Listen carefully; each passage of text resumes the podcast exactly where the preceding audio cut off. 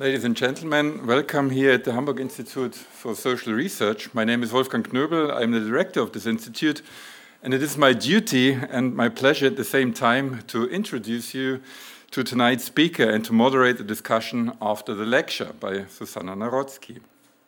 The topic of this evening has something to do with Spain and the political situation in Spain.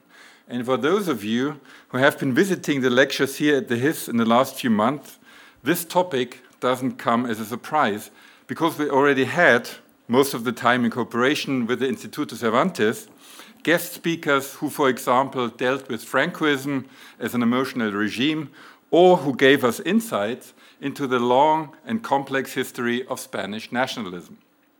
Now it is obvious that Spain and the history of Spain are themes which are interesting in themselves but the history of most or even all nations is certainly interesting in some respects. So that alone doesn't give us a good justification or legitimation to particularly deal with this country in the southwest of Europe. The reasons why we, the scholars here at the HIS, are so keen to learn more about Spain have a much more systematic background. And they, firstly, have to do with the fact that the social sciences still develop their theories from a metropolitan point of view. Most so called Western social scientists still believe that the view from London, Paris, Berlin, or New York City is the only reasonable and possible one. The most important processes and trends within modernity are presumably those to be experienced or detected at the center, and those in the periphery are only of secondary importance.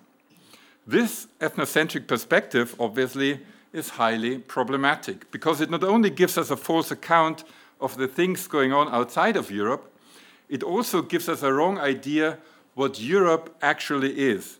It tends to hide the inner diversity of this entity called Europe and, above all, tends to camouflage the huge power differences between different regions in Europe and the dependencies of many of those regions from the European center. Secondly, this ethnocentric perspective of the social sciences must not be neglected for the simple reason that these disciplines are oftentimes much more influential than most of us believe. One often tends to smirk about the uselessness of social scientific knowledge, about the secondary status of the humanities in contrast to the importance of the sciences, and, in more general terms, about the powerlessness of academia in comparison to the power position of economic enterprises and military institutions. But one must not forget that the paradigms of the social sciences and the humanities have become part of the worldview of non academics as well, oftentimes very powerful laypersons such as politicians and bureaucrats, who more or less unconsciously build their activities and strategies on presumably common knowledge a knowledge that in the end has its roots in the sometimes correct, sometimes highly dubious theoretical constructions of social scientists.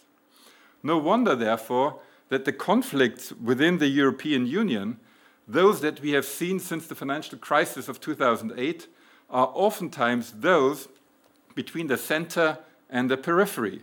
Conflicts which certainly have something to do with diverging interests, but which are also based on different historical and sociological interpretations of processes which have been and still are going on in Europe. And thirdly, the scholars of the HIS are particularly interested in Spain because at least some of them believe that the future of the European Union will be decided in the southern countries of Europe. And this is not so much because of the so called refugee crisis, the fact that these countries are closest to those regions where the refugees come from, a fact not to be neglected to be sure. Much more important, however, seems to be the insight that the countries of southern Europe do have a different political economy. And this alone will always create tensions within a European framework that is dominated by a country such as Germany with a completely different economic structure. And on this problem, among others, the HIS research group on statehood and democracy is currently working on. This brings me to our guest tonight, Susana Narotzky from the University of Barcelona, who is at the same time one of the newly elected advisory board members of the HIS. Susana Narotzky was raised and educated in Spain and France, and her cosmopolitan background is somewhat mirrored in her truly inter and, inter and transdisciplinary education.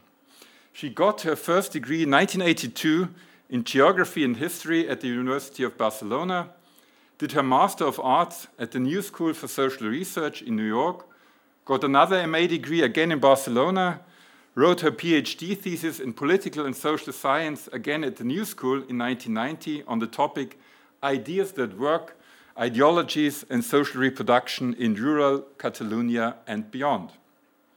Immediately afterwards, she became first assistant professor and then associate professor at the Universidad Autónoma de Madrid before she got an offer from the University of Barcelona, where she now, since 2006, is Catedrático, in German, presumably Lehrstuhlinhaberin. Susana's main interests are in the fields of economic anthropology. She has published widely on topics such as work and labor, on women and work, on the informal economy, on rural regions, etc. There's no way to highlight all of her publications. The list is much too long. Therefore, I would like to mention one book by Susana written together with Gavin Smith Immediate Struggles, People, Power, and Place in Rural Spain, published 2006 at University of California Press. This book I would like to recommend not only for the simple reason that it is a very good book on the process of industrial restructuring in the province of Alicante. I would also like to mention that this is a book of a type we admire here at the HIS because it combines in a very innovative way not only fieldwork and the collection of numerous diverse data and materials, it also gives the reader a thorough historical account of the changes going on in that province in the southwest of Spain since the times of Franco. And last but not least, it doesn't refrain from engaging in theoretical discourse by, for example, criticizing social science concepts such as social capital, which have been so influential at least since Robert Putnam's work on Italy. One last word. Susana Narotzky from 2011 to 2013, also the president of the European Association of Social Anthropologists, on numerous occasions got enormous amounts of money in order to lead empirical research projects, money from very prestigious institutions both in Spain and in Europe. One of those projects on grassroots economies has just been completed, if I understood it correctly, but another one, at least as big as this one, has already been started. Tonight, however, she will present us something from another corner of her fields of interest. She will talk about the more recent nationalist mobilization in Catalonia. The title of her talk will be Evidence Struggles, Legality, Legitimacy, and Social Mobilization in the Catalan Political Conflict. And I'm sure that her lecture will give us evidence enough why Susana is regarded as one of the most interesting and innovative social anthropologists today. Please welcome Susana Narotzky.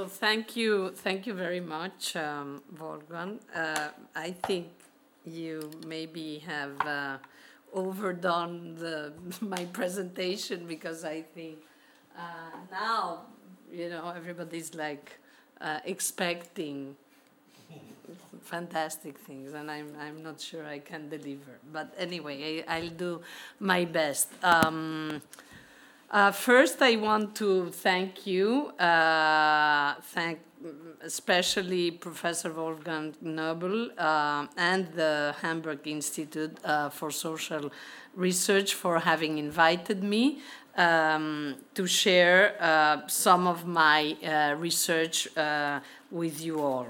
And I also thank you for having been able to come today and maybe um, participate in some of the discussion uh, later on.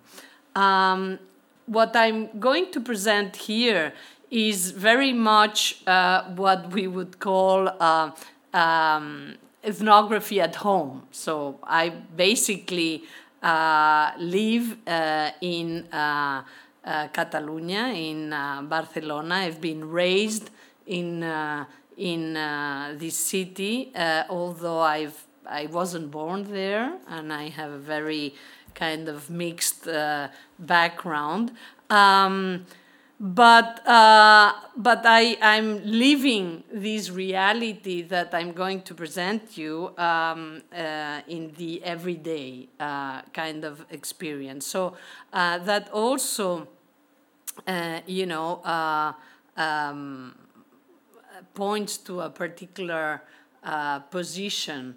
of I mean, I'm trying to just show you my position within uh, the uh, knowledge field that I'm trying to present here. Um, so what I'm, I really, the point of this lecture is uh, is trying to uh, show how uh, there is a, an, an, what I call an evidence struggle. So different agents in this um, political conflict are trying to produce different kinds of evidence and are trying to uh, um, set the basis uh, of their arguments for their political position and for their claims in uh, in particular kinds of evidence. So I'm, I'm going to try to um, to show that, but I, I also um, ask you to be a little bit forgiving because it's it's very complex and and sometimes I will get into describing events um, and uh, and uh, I hope it doesn't get too boring. Um, so um, uh, okay, sorry. Uh, so anyway, um, the um, Uh, the ongoing Catalan political conflict is historically deep and has many iterations. The present one is occurring in the context of a general rise of nationalist mobilizations in Europe following austerity policies implemented by neoliberal regimes, especially after the 2008 financial crisis. Starting in 2010, the conflict of the Catalan and Spanish nationalist governments has acquired momentum and developed into a full fledged institutional crisis. The central Spanish government's arguments are mostly of a juridical nature and rest on the alleged anti constitutionality of the actions of members of the Catalan government and of mostly, mainly two uh, civil society organizations, Omnium and uh, Asamblea Nacional uh, Catalana. These are the two civil society uh, organizations, and they are very important and very powerful in the uh, sustaining and producing uh, the performativity of, uh, of a certain, uh, certain evidence which is performative. Um, instead, Catalan supporters of independence rest their arguments on historical grievances referring to national institutions, fiscal inequity, identity, and on the legitimacy of their claims. Independent supporters, with the help of major civil society associations, those two that I mentioned, have mobilized hundreds of thousands of Catalans in massive demonstrations that perform popular will. This lecture argues that an important aspect of the political confrontation is being played as an evidence struggle where the various social actors produce different kinds of evidence to justify their actions in the political arena and mobilize support. Evidence is used to make a legal case and includes direct and circumstantial forms of evidence. historical evidence is used to make a moral case beyond legality and stress legitimacy. Finally, symbolic evidence is performatively produced so as to incite emotional support. In the struggle for power and resources tied to territorial and cultural justification, these evidence struggles have saturated the political arena in such a way that other struggles are now invisible. So, the 1978 Spanish um, constitution uh, that was drawn after the end of the dictatorship instituted a governance structure uh, based on uh, autonomous communities. Uh, after a brief symbolic return from exile of the last president of the Catalan autonomous government, which is called the Generalitat, uh, and this return from exile, this person was called uh, Tarradellas, and he was a member of the uh, Republican left uh, and had been uh, the last, you know, president um, uh, with the Republic and was the president in exile. Uh, during the Francoist regime. So he returned briefly to Catalonia after um, during the transition, and after him, Catalonia had a nationalist conservative president for 23 years. Uh, and in fact, this president was afterwards indicted for huge corruption schemes.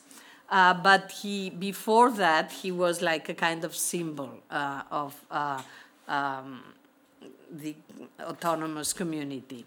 In 2003, however, a coalition of left parties came into power in the Generalitat. One of their main projects was to propose a new estatut. The estatut is the autonomy charter of uh, this uh, autonomous community. Uh, a new estatut that would enlarge the devolution of power to Catalan institutions, especially in juridical and fiscal domains. Those, those were the two main domains where the new statute wanted to enlarge uh, devolution. The Catalan parliament debated the new statute uh, for a year, and in 2006 it was approved. It was approved by the Catalan parliament. Uh, it was then amended and approved by the Spa uh, Spanish parliament, but the National Conservative Party, Partido Popular, then in the opposition, opposed it and took it to the Constitutional Court. There, the Estatut was thoroughly examined and eventually truncated in a ruling that deleted various articles and restrictively interpreted others. The ruling of the Constitutional Court was pronounced on June 2010, and this is significant, you know, for what happened uh, afterwards. Uh, the main changes in the ruling opposed the status of Catalonia as a nation, limited to uh, limited the creation of a separate judicial system and restricted fiscal decisions and insisted on the co official status of Spanish uh, as a language in Catalonia. This is the uh, statute, the, the um, um, you know, reformed the statute after the Constitutional Court ruling, uh, that this is the statute currently in place, which nevertheless allows for a very ample autonomy. As a result of the Constitutional Court's decision on July 10, 2010, so uh, just 12 days after the ruling, a massive demonstration under the slogan Som una nació i nosaltres decidim, we are a nation and we decide, took place in Barcelona.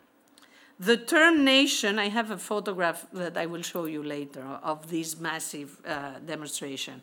The term nation Nació has been interpreted by the Constitutional Court ruling as excluding sovereignty.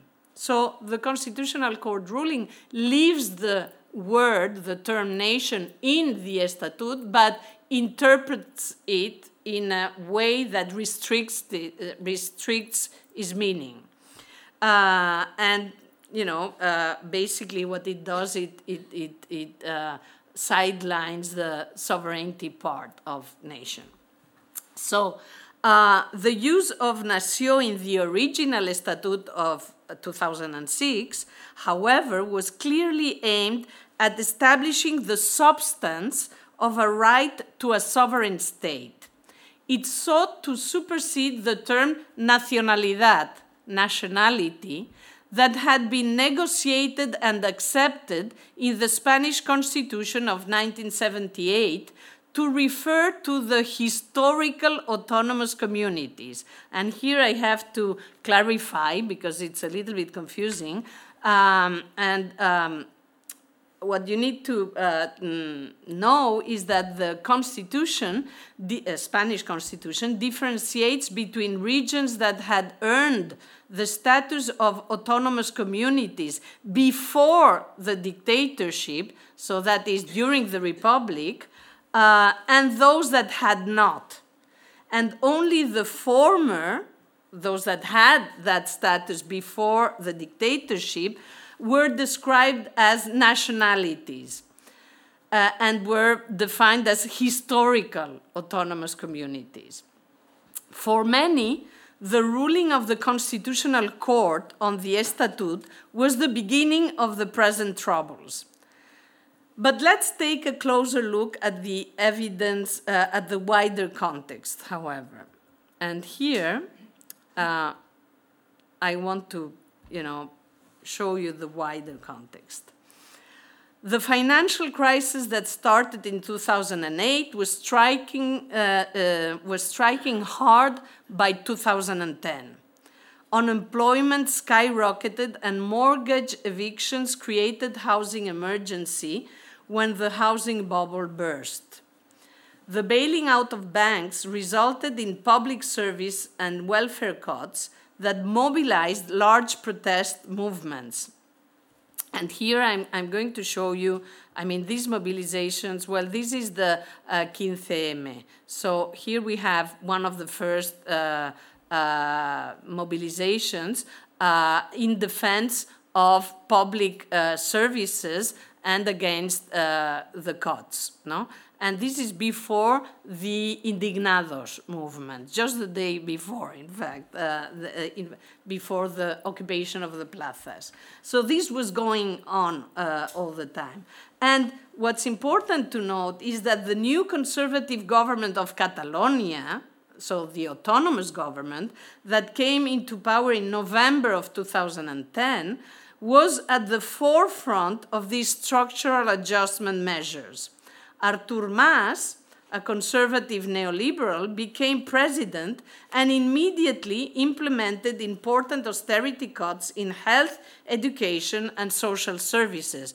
Um, also, we have to know that his uh, minister of economy was a very, very um, uh, staunch neoliberal uh, who had been, um, who was one of the called Chicago Boys. He had uh, uh, studied under Friedman. Uh, so protests against austerity through Spain culminated in the 15M Indignados movement of 2011. Demonstrations spread from the initial occupation of Puerta del Sol in Madrid and Plaza de Catalunya in Barcelona. The later occupation, this one, the, this one is the Catalan occupation in Plaza Catalunya in Barcelona, was violently repressed by the Mossos de d'Esquadra, which is the Catalan police, on May 27, following orders from the Catalan government. This was the first violent eviction of the Indignados movement, and it happened in Catalonia. During 2011 and 2012, many, many massive demonstrations against austerity occurred all over Spain and very especially in Catalonia in support of public health and education. Not only in Catalonia, also very much in Madrid and other parts of Spain, but in Catalonia they were huge. And here you have uh, several of them. April uh, 2011, um, uh, a demonstration against public uh, uh, the cuts in public health. This one is a very interesting photograph where you can see um, the uh, young indignados. Uh, who had uh, been kicked out of the uh, Plaza Catalunya a few months before, they are surrounding the Catalan parliament, which is dominated by the now very nationalist um, uh, party uh, of uh, now it's not called Convergència i Unió, but anyway, that's not you know important. Uh, but basically, uh, they are protesting uh, the austerity cuts that the Catalan government is implementing. So here, the antagonist is the Catalan government. and in fact, the president had to come to arrive into the parliament by helicopter because he couldn't you know enter. Here we have another uh, big demonstration january 2012 another one april 2012 uh, may 2012 this is the 1st of may. And as you can see there are no catalan independence flags in any of these demonstrations you see. They are just anti austerity demonstrations. And I, I really want to highlight this because if, if you look at the chronology later, and I'm going to show you the chronology, uh, it's in my opinion, you know, very obvious why this whole uh, nationalistic discourse came into place. So here we have more, and um, here we have one, the students, May 3, 2012, the students against the hike of, uh, um, of the um, higher education tuition fees, uh, and here I have a last one, November 11 of uh, 2012. Okay, so uh, all of this was uh, uh happening. Uh, and uh, in this conjuncture of popular mobilizations against austerity, that I mean, these, these demonstrations were claiming for constitutionally protected welfare entitlements the conservative Catalan government voiced a growing support to independence, and the national issue became hegemonic in the media. Uh, the media, uh, in uh, the Catalan media, um, is uh, very um, uh, controlled by the government. In the meantime, the Catalan Minister of Economy aggressively pursued austerity policies. Cuts to public services were justified with the argument that Catalonia had a fiscal deficit with the state. Madrid steals from us. Madrid ens roba, no? Has been the slogan. So now I want to um, show, I mean, talk about institutional, what I call institutional evidence, which is the making of a political case by uh, mostly uh, independence parties, uh, pro independence parties in Catalonia, and also by the uh, uh, legitimately elected representatives of these parties in uh, the Catalan parliament. So it's very much an institutional thing. institutional declarations defending the right to self determination became increasingly frequent after 2012. And if you look at the chronology, it really makes, you know, it's, it's very parallel to uh, the huge mobilizations, uh, anti-austerity mobilizations. So suddenly there is all these institutional declarations defending the right to self-determination, um, agreements, declarations, committees, referendums, plebiscitary elections proliferate and saturate the political environment with the unique issue of independence, what we call el monotema. No? It's only independence, in the yes or no, but it's like uh, present everywhere all the time, and it, it's the only thing that is political, apparently. So all the rest has disappeared uh, uh under this um, proliferation. No? And the actions create political evidence, especially when they are enacted by elected representatives in the Catalan parliament and appear as policy. I mean, many of these uh, uh, here, I'm not going to go over these because it's, uh, there are so many of them, but you can see the ones in red are more important, so to speak. Uh, and um, many of them are, are uh, um, uh, are decisions or, or, or resolutions taken by the parliament, so by the majority of the parliament. So they are uh, policy uh, in, a, in, in a certain way, you know, or they are policy. I mean, whether they are anti-constitutional or no uh, can be debatable, but they, they are policy. Many of these documents uh, and acts will also provide legal evidence to the prosecutors of the judicial case later on. So we will see that, uh, that these um, becomes important uh, in the judicialization of the conflict. This is the apex of the institutional conflict, uh, and basically here is uh, all that happened in 2017 uh, and and uh, although although all of this you know comes from all this process that uh, we've seen here, all these declarations of different kinds, um, basically uh, this is the huge uh, the moment of the bursting of the conflict really. And I want to highlight the first, uh, the September 6 7, 2017, uh, when the Catalan parliament approves the referendum law and the transition law against the advice of the Committee of Statutory Guarantees, uh, that is the committee that, that, um, um that uh, sees sees to it that there isn't anything against the statute, so the, the law, the Catalan law, and uh, also it was approved against the um, advice of the jurists of the Catalan parliament. But this is the, uh, the main issue. Uh, the main conflict, the main institutional conflict. Then, you know, there uh, there was a referendum, etc. Uh, but everything happens starts here, really. I mean, the juridical case the, uh, starts then. Uh, so in October uh, 1st, as you well know, uh, you well know there was a referendum, and the question asked was Do you want Catalonia to be an independent state in the form of a republic?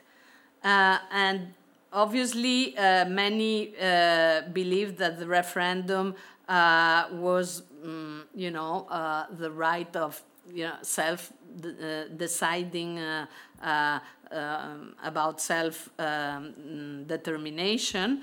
but many also thought that this referendum did not have procedural guarantees. Um, and in fact, it, it did not. You know, it was a little bit of a mess. Um, to many, it was an expression of the will to act beyond the rule of law.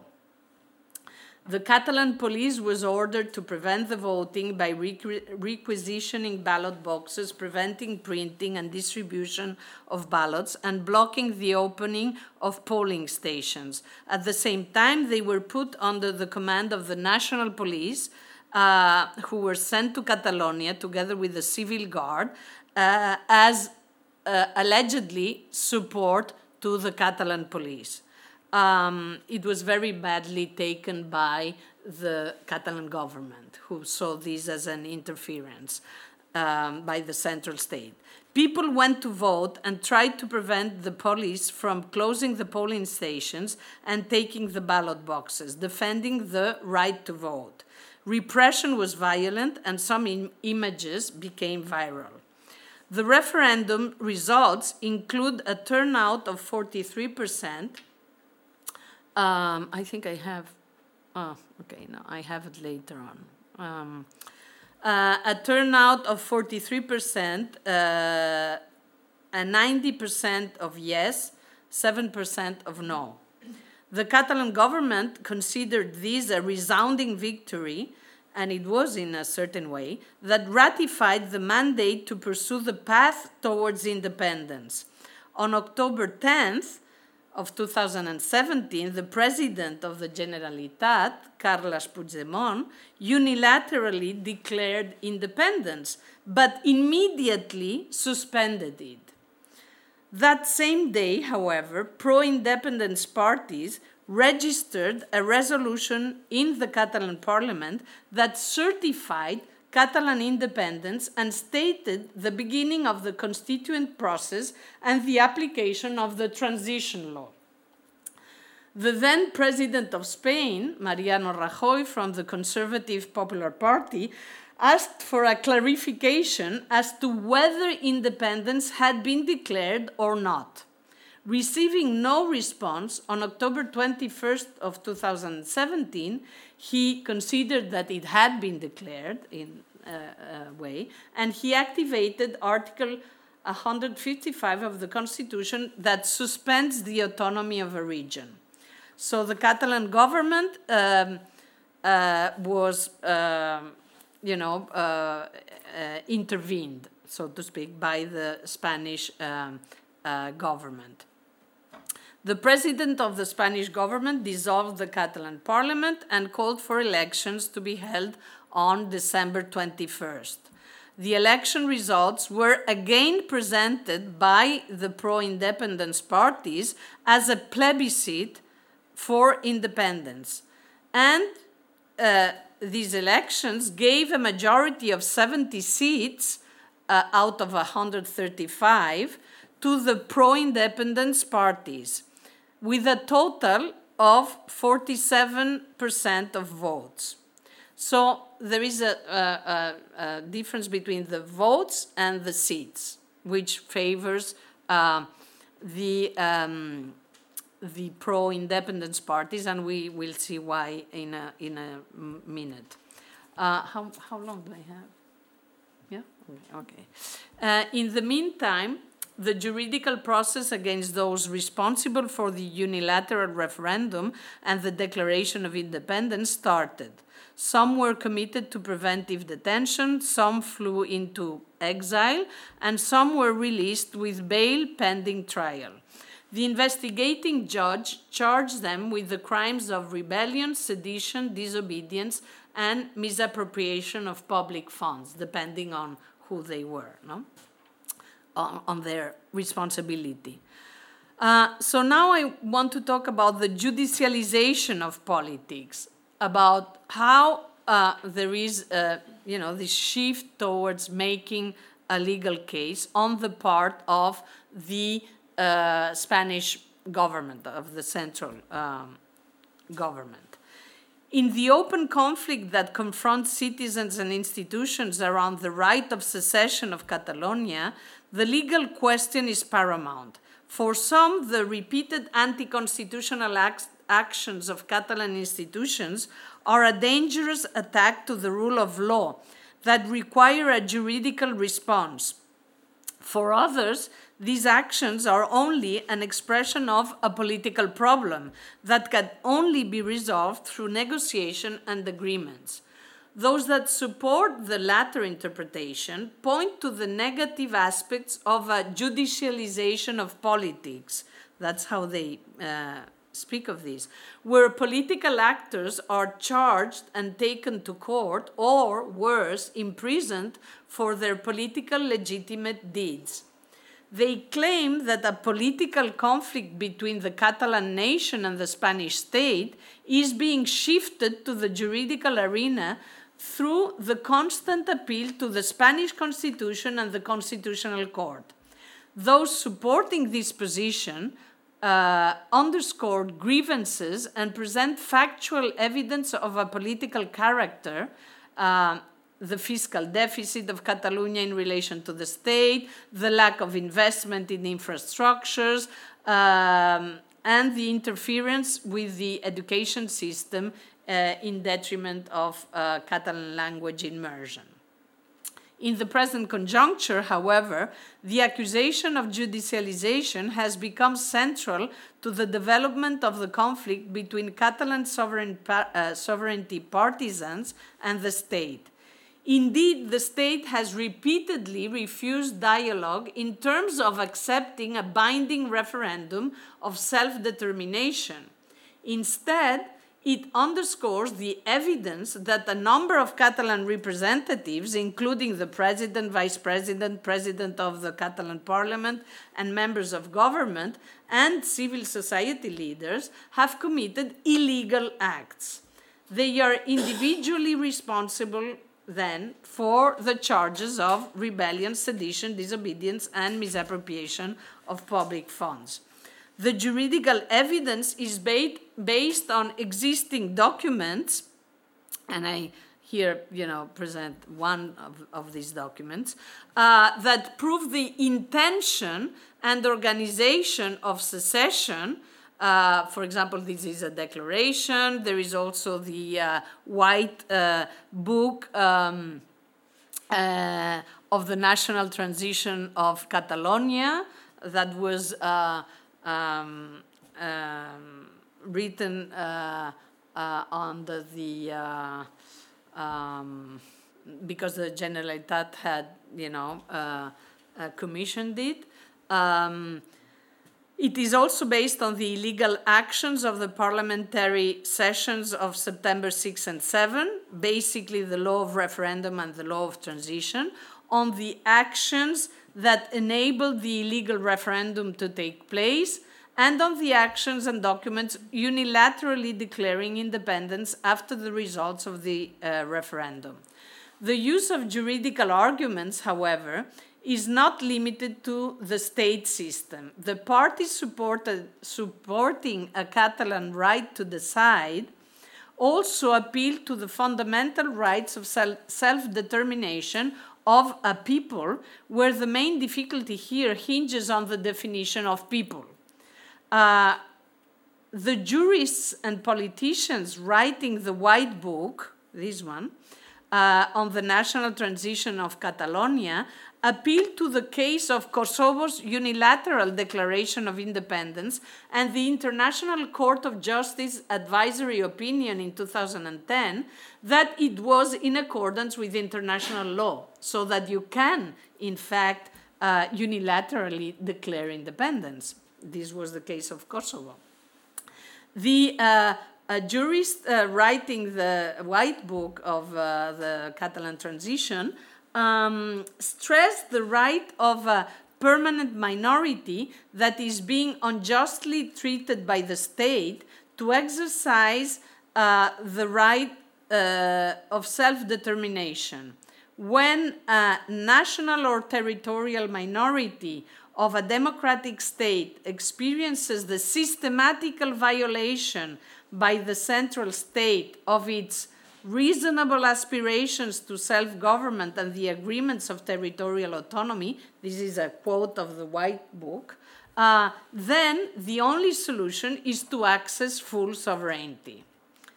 This is a juridical argument based on another kind of evidence, that of an existing national or territorial minority whose collective rights are systematically violated within a state. The coupling of national and territorial argument produces ambiguity as to the actual constituents uh, whose aspirations and rights are being violated. So, as to who is collectively being defined as the people, you know. The juridical argument is that these are fundamental universal, uh, universal rights regarding the freedom of the Catalan people and hence are of a higher juridical and moral order than the Spanish constitution. So uh, these uh, legal arguments are uh, uh really uh, also um, being um, being uh, produced by um, the pro-independence uh, uh, partisans. So um, now, uh, this is another uh, thing. I, I want to uh, speak about leg legitimacy as opposed to legality. Uh, and, and this legitimacy in the pro in the independence uh, side of the argument uh, is all about the people. So it's the politics of the people. That's what gives legitimacy to the uh, uh right uh, to claim for uh, an independent and sovereign state. And so, an important argument for those supporting independence is the that legitimacy trumps legality. Indeed, it is impossible to legally declare independence within the present constitutional order. Thus, the force of right needs to be based on legitimacy of the popular will. But what is the popular will? What kind of majority expresses the popular will? How is the will of the minority valued and protected. These are the issues that are being debated through media discourse and mobilizations in present day Catalonia. But first, a word of caution. All the massive demonstrations, and we will see some photographs, uh, have become the norm in the nationalist debate. What is less obvious is that these demonstrations have completely displaced and silenced the massive protests against austerity that took place from 2011 to 2013 in Catalonia, as in the rest of Spain. The argument that the fiscal deficit with the state is responsible for the cuts to public services in Catalonia uh, implicitly presupposes and sometimes explicitly exposes that the end of austerity will come with an independent Catalan state. Because, you know, the fault is uh, Madrid and Roma, no? Um, if we look at the map of revenue per capita and the incidence of independent votes in Catalonia, uh, and I have here some, well, this is one of these massive uh, demonstrations. This is the first one, the 2010 uh, demonstration after the uh, judicial ruling uh, that truncated the Estatut de Autonomía. And then we will see uh, some other ones. But here, here what we see in this picture, this is the last uh, elections, autonomous elections uh, of December and 21. Uh, and um, basically, and uh, uh, no, these are December 2017. Uh, basically, what we see is that in um, in the Catalan parliament, there is also uh, a kind of disjuncture, very slight disjuncture, I must say, uh, between the votes and the seats in the parliament. So the votes are always slightly under 50%, and the seats are always slightly above 50%. So this also creates a, a, an issue. And uh, what you can see here also is that uh, in the uh, corner where you see the map of Catalonia, um, uh, you can see uh, which areas of Catalonia, which regions of Catalonia vote more for independence and which regions vote a little bit less. So basically, it's a, a kind of Brexit situation where the rural areas, the more rural areas, so to speak, uh, vote more for independence, and the more urban and industrial areas vote mm, less for independence. Let's put it that way. No? Um, so uh, if we look at the map uh, of revenue per capita and the incidence of independent votes in Catalonia, we get an image similar to that of the Brexit uh, voters in the UK. Lower revenue areas, in this case mostly rural agricultural ones, which have been extremely dependent on redistributed, redistributive transfers uh, from the Catalan government for years, are the strongest supporters. Although often these funds that they were getting uh, were EU funds that came via the state and then via the autonomous government. Uh, what is the evidence then for a majority that would sustain um, legitimacy of the Declaration of Independence? It is the evidence of numbers first, but which numbers count is debatable. For example, in the last two plebiscitary elections, the, uh, this is uh, the, the photo that you have here, the discrepancy between majority of seats in parliament for secessionist party and the majority of votes for, not, for non-secessionist parties renders the claim of majority vulnerable. So basically, it's a very um, not very clear majority, to say the least. During the two referendums, and here we have the first one, uh, uh, of November 9, 2014 and October 1st, 2017, the resounding majority in favor of independence, 80% in the first one and uh, 90%. Uh, oh no, this is the elections of 2050. I thought it was the referendum. Um, uh, the uh, came at the expense of a low turnout, respectively 36 and 43 percent. Likewise, the massive demonstrations of uh, uh, this is the referendum, the last referendum. So you see that really the the um, 90 percent, 90.2 percent, um, is huge, but also the turnout is not so big. And here we have one of these massive demonstrations of September 11. Uh, uh, all, they are always described by the media as gathering 1 million participants. 1 million is like uh, the, the, the way it's, it's always presented, and are arguably a popular expression of support. But they are far from representing all the Catalan population or even a majority. They are nevertheless put forward by supporters of independence and by um, international media as being a clear expression of the will of the Catalan people, like everybody. Uh, and I think that here we have a metonym uh, which is treating uh, a part of the Catalan population as representing the totality so the Catalan people, and not you know even most Catalan people or a part of Catalan people. No, it's everybody.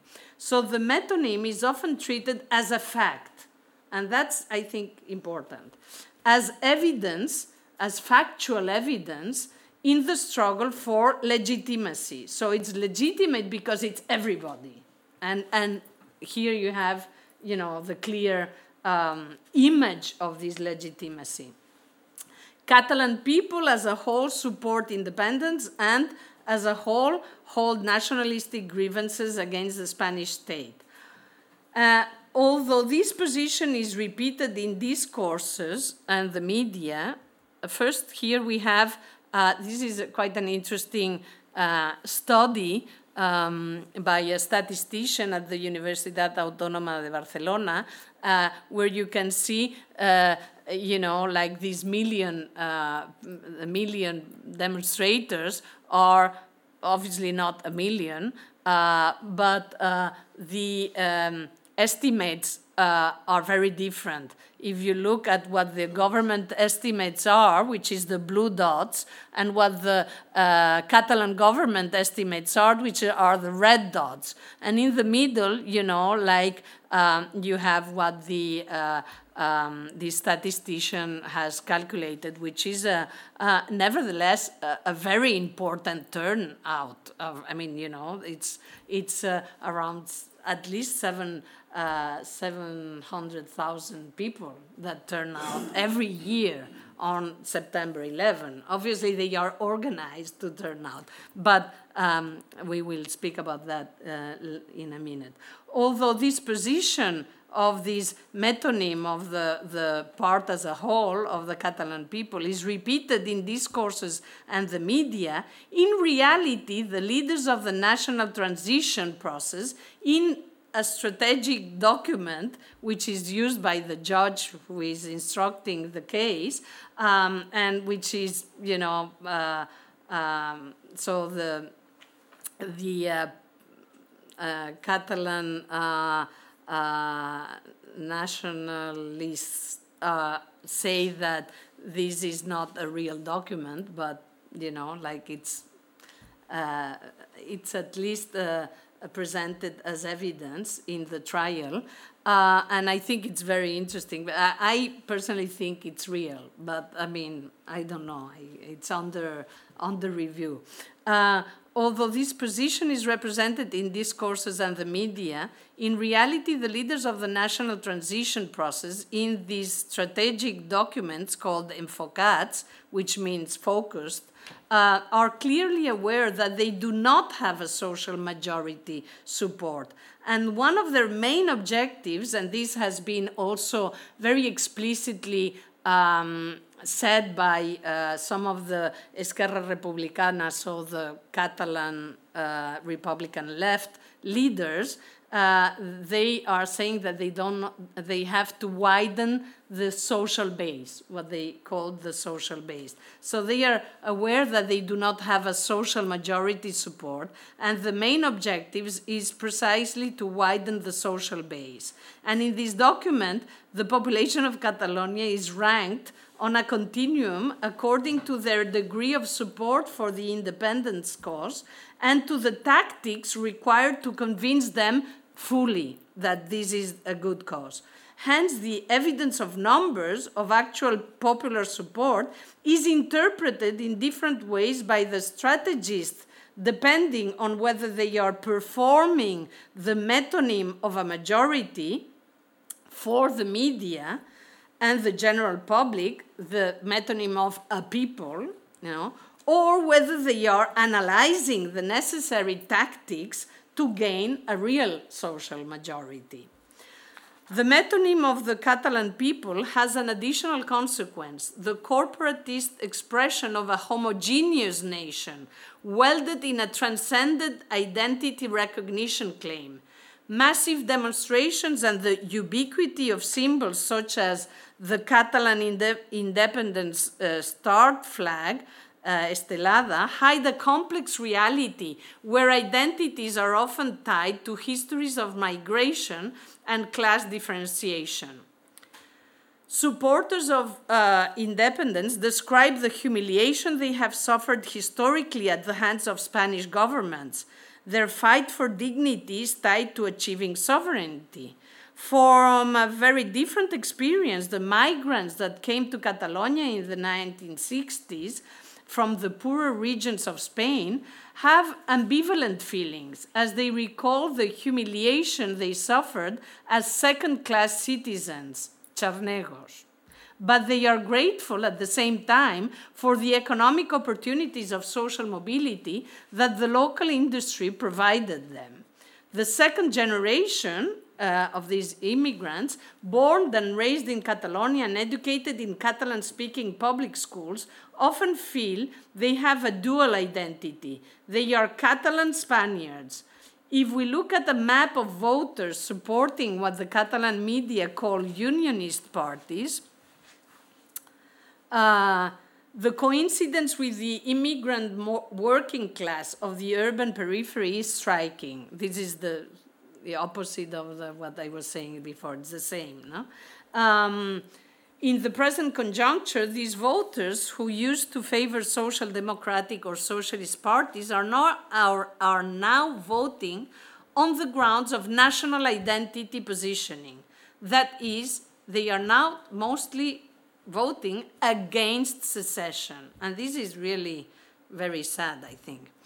So uh, the so-called unionists have been mostly silent uh, until recently, surrendering the floor of public space to uh, mobilization uh, of public space mobilizations um, to independent supporters. but they, uh, however, they organized uh, several massive um, uh, demonstrations in October 20, 2017, so before the declaration of, of independence. In this context, the battle for legitimacy through numbers is linked to the tacit evidence of different experiences that have historically produced complex identities and many declensions of the Catalan people. As evidentiary proof of nationalist spirit, however, numbers are moralized and citizens ranked into good or bad, pushing towards corporatists and exclusionary identities both in Catalonia and in Spain. And, you know, um, if you had been in Madrid uh, before 2017 and after 2017, the amount of Spanish flags that you can see in Madrid now uh, were not there before. You know, there was a huge flag that the Partido Popular had put in the Plaza Colón, but that was about it. You know, uh, that was not. But now, it's, you know, there is this both nationalist kind of identity um, thing going on. So, uh, and I'm finishing. Sorry to be. Uh, evident struggles are also fought in terms of symbolic performances. Uh, and I want to stress this both the symbolic and the performative part of this. Uh, those most frequently used by independent supporters, uh, the symbolic aspect, refer to past historical memories of the Spanish War of Succession, 1714, the Spanish Civil War, political exile, and political repression during the dictatorship and transition years. Less frequently, reference is made to major international figures of national liberation, such as Gandhi or Mandela. These references seek to create emotional connections that will reinforce legitimacy by providing evidence of a long history of human and political rights viola violations against Catalonia. But they do not go uncontested.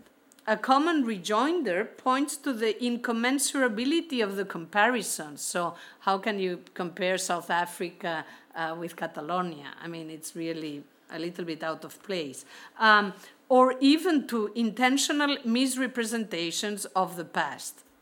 The Spanish Civil War, the dictatorship, and the transition, however, are still very present memories in Spain. Uh, and the transition period was simultaneously a continuation of the Francoist regime a recuperation of the political status quo ante of the Republic, and an attempt to become a modern democratic European nation. So, very different things at the same time were going on. But stories about families' political positioning during the war, about their politics during the dictatorship, and during the struggles of the transition are still references that divide the political moralities of people. So people still refer to, oh, his father was a fascist, or his father was imprisoned during the. That kind of positions people, and, and very, very uh, much uh, uh, politicians. So using symbolic connections to the past is an extremely uh, useful way to legitimate or delegitimate actions it also contributes to positioning present actions within an emotionally charged political lineage. An example of this is the construction of the former president of the Generalitat, the one that escaped into exile, um, as the legitimate government in exile. And his followers insisted that he is still the legitimate president. So they are making a parallel between the application of Article 155 of the Constitution that dissolved the Catalan Parliament after the Declaration of Independence and the flight of the Republican Generalitat in the 1938 or 1939, uh, escaping the Francoist troops. the designation of the free space of Brussels as the seat of the legitimate Catalan government, the creation of the Council of the Republic and of the Assembly of Representatives that would operate in parallel uh, to an executive legal Catalan government in Catalonia. This is things that have been happening in February of 2018. I mean, and, and similar things continue happening. Is a creative reference to the parallel government of the Generalitat in exile during the dictatorship. On a different front, uh, performances such as the massive uh, uh, September 11 demonstrations are evidence of the peaceful character of Catalan mobilizations for independence.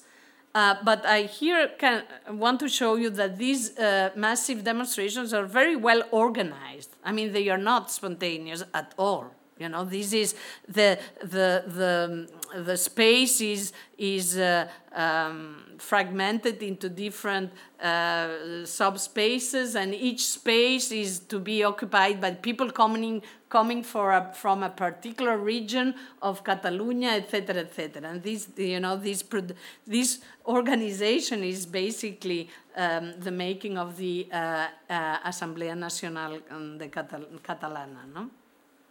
Uh, so uh, these massive demonstrations, and here we have one of the latest demonstrations. This is the uh, the one just before the referendum, uh, but after the uh, September uh, laws of referendum and transition had been voted by the parliament. Um, um, so these uh, they, they, are always uh, uh, presented as evidence of uh, a very peaceful and democratic movement and about uh, the, which is non-violent. It, this is uh, um, defined as the smiling revolution. And violence is, fe- is a feature of the spanish state and questions its democratic credentials. That's how it's always presented no? These image of the demos peacefully making a legitimate claim in the street, claiming the public space of the nation, and embodying freedom of expression is a message to the world. There is only one legitimate demos, and we are, we are it.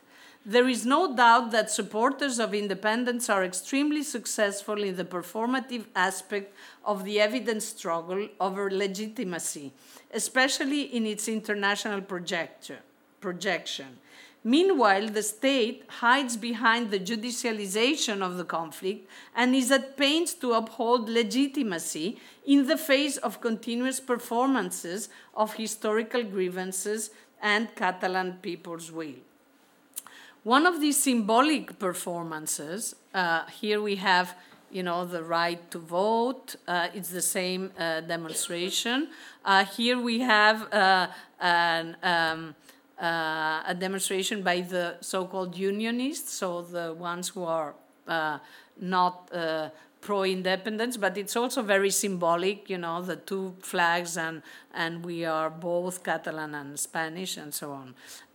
but here we have another very interesting, I think, um, leaflet uh, before the uh, uh, December elections of 2017, where uh, the pro independence uh, parties are uh, presenting the voters of independence as, you know, like standing upright, and the voters of the other parties as kneeling in front of the uh, central state. But what I want to show you, this is another symbolic um, expression that uh, relates to a Franco, to Franco, uh, in fact, not Franco, to uh, the um, uh, repression of, uh, of, um, of a theater presentation in, during the transition. And you know, it was uh, anyway. What I want to speak uh, about is this uh, this performance because it's very I think, strong performance. One of the symbolic performances took place during the Easter holiday in March April of 2018. On March 30, groups of independent supporters planted yellow cross, crosses in several beaches in the province of Girona. The crosses had words such as freedom, democracy, republic, equality, solidarity, and justice, symbolizing the death of liberty and other political virtues. The Committees in Defense of the Republic, a civil society group that has organized most of the symbolic performances, such as the tying of ye yellow ribbons all over Catalonia, asking for the freeing of political prisoners. Uh, so these committees were responsible for the planting of the crosses in this action. Uh, and in this action, they included the beach of Argelès-sur-Mer which is this beach that we see in the bottom part. And they are planting the crosses there. Uh, and Argelès-sur-Mer is in France, and it's an area that the Catalan nationalists call Northern Catalonia, and where Spanish Civil War refugees were held in a concentration camp in February of 1939. And you have the photograph, uh, uh, the upper part of the photograph is the concentration camp in the beach of uh, Argelès-sur-Mer in 1939. So the action was clearly meant to recall this past this past event of the you know refugees and to make parallels between repression and fascism then and its alleged repetition in the present forcing the flight into exile and imprisoning those that fought for the Catalan Republic and for national freedom. However, this was not well received by everybody, and especially by people whose kin had crossed to France and ended in Argelès in 1939. And uh, uh, just to mention uh, an example, um, in a tweet, Patricia, an ordinary Catalan citizen, comments this action, this action as follows. My mother's family uh, were socialist miners from Andalusia, and they ended at Argelès in the winter of 1939. Today, those that consider us inferior and call us colonial settlers, and this is real, I mean, they call the immigrants colonial settlers, uh, use that suffering. They are shameless, and that's the tweet. Uh, in conclusion, different kinds of evidence are used to argue, justify, and mobilize political action, but the evidence is about truth. Direct evidence, circumstantial evidence, and testimonies about present and past injustice are all contending in the arena arena of factual truth making and foreclosing the possibility of pluralist interpretations up for public debate. While some render the Constitution and its definition of Spain as the only sovereign nation a dogma of faith, others present the nature of Catalan people as an essential truth. In the struggle, truth, opinion, and ideology become equivalent and democratic pluralism unviable. The struggle is about making factual truth unassailable through evidence. It is not a struggle about contestable interpretation and opposing projects. Thus, it is about the capture of politics by truth making struggles that attempt to render a particular political project incontestably self evident. And I think I'm going to stop here. Thank you.